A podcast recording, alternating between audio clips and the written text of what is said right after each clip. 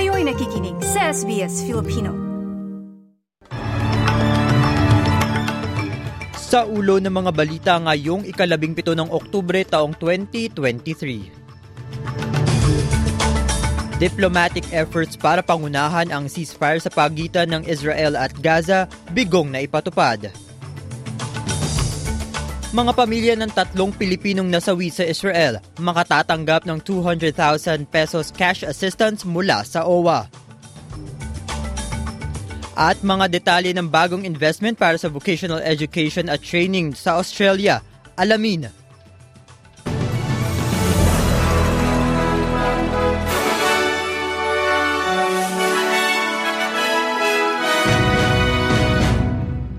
Sa detalye ng mga balita, bigo ang diplomatic effort sa pagsisimula ng ceasefire sa nangyayaring sigalot sa pagitan ng Israel at Gaza, kung saan layunin sana nitong mabigyan ng agarang lunas ang mga tao sa Gaza Strip.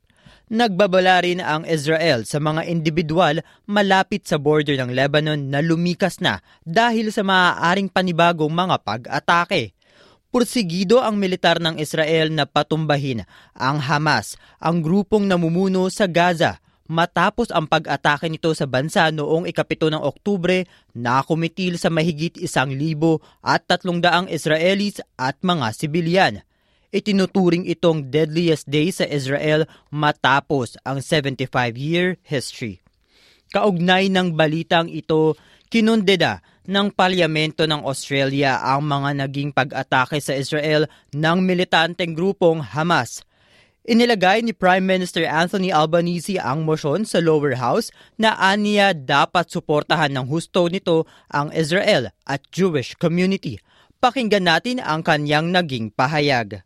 Let us be clear. Hamas is an enemy, but not just of Israel. Hamas is an enemy of all peace-loving Palestinian people who are left to pay a devastating price for this terrorism. Hamas honours no faith. It serves no cause but terror. It is no better than any other group in history that has clung to the twisted belief that victory can be built on the blood of the innocent. Ani opposition leader Peter Dutton, ang pag-atake ng Hamas sa Israel ay sheer barbarity o isang aksyon na walang habas na pagsisimula ng kaguluhan. It has no desire for a peaceful two-state solution. Its actions were just designed to derail the peace process. Hamas wants to remove Israel from the map, drive people of Jewish faith into the sea. Israel has every right to exist. Nagbigay naman ng update ang pamahalaan ng Australia tungkol sa mga Australianong nasa Gaza. Sinabi ni Deputy Prime Minister Richard Marles na forty-five Australiano na nasa Gaza ang kumontak na sa gobyerno at nagpahayag na nais na mga ito bumalik sa Australia. Mangilan-ngilang Australiano rin ang naninirahan sa rehiyon at Israel ang apektado dahil sa sigalot. Narito ang pahayag mula kay Deputy Prime Minister Marles. I mean, obviously opening um, some kind of corridor which would allow people to leave Gaza would be um, a massive step forward. It would it would provide the, the key answer um, for those Australians who are in this situation, but clearly there are many, many more people who are caught up in this as well.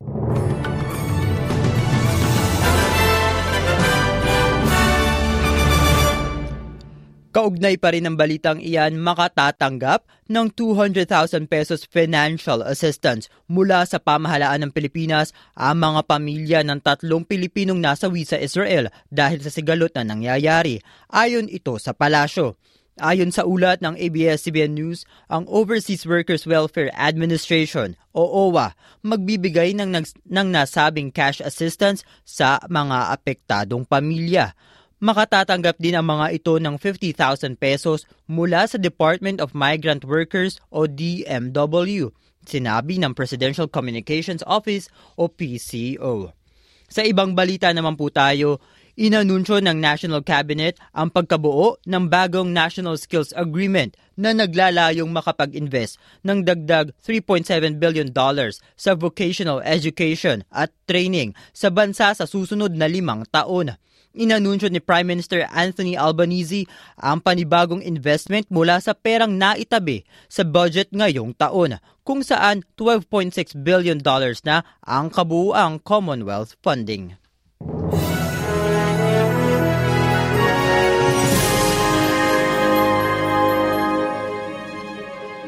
Sa palitan naman po tayo ng salapi, ayon sa Reserve Bank of Australia, ang isang Australian dollar ay katumbas ng sixty-three U S cents. Mula naman sa Banko Sentral ng Pilipinas, ang isang U S dollar ay katumbas ng fifty-six point eight two pesos at ang palitan ng isang Australian dollar ay thirty-five point eight zero pesos. Sa lagay naman ng panahon ngayong Martes, makararanas ng pag-ulan ngayong araw ang mga sumusunod. Sydney at twenty, Newcastle sa temperaturang twenty-one. Posible ring umulan sa Wollongong at seventeen. Bahagyang maulap sa Melbourne at seventeen. Habang makararanas naman ng maaraw na panahon ang mga sumusunod. Perth at forty-one. Adelaide at twenty-two. Hobart at twenty-one. Canberra at nineteen. Brisbane sa temperaturang twenty-seven. Cairns at thirty-three. At Darwin sa temperaturang thirty-five. At iyan ang mga balita sa araw na ito. Ako po si Martin Tuanyo para sa S B S Filipino.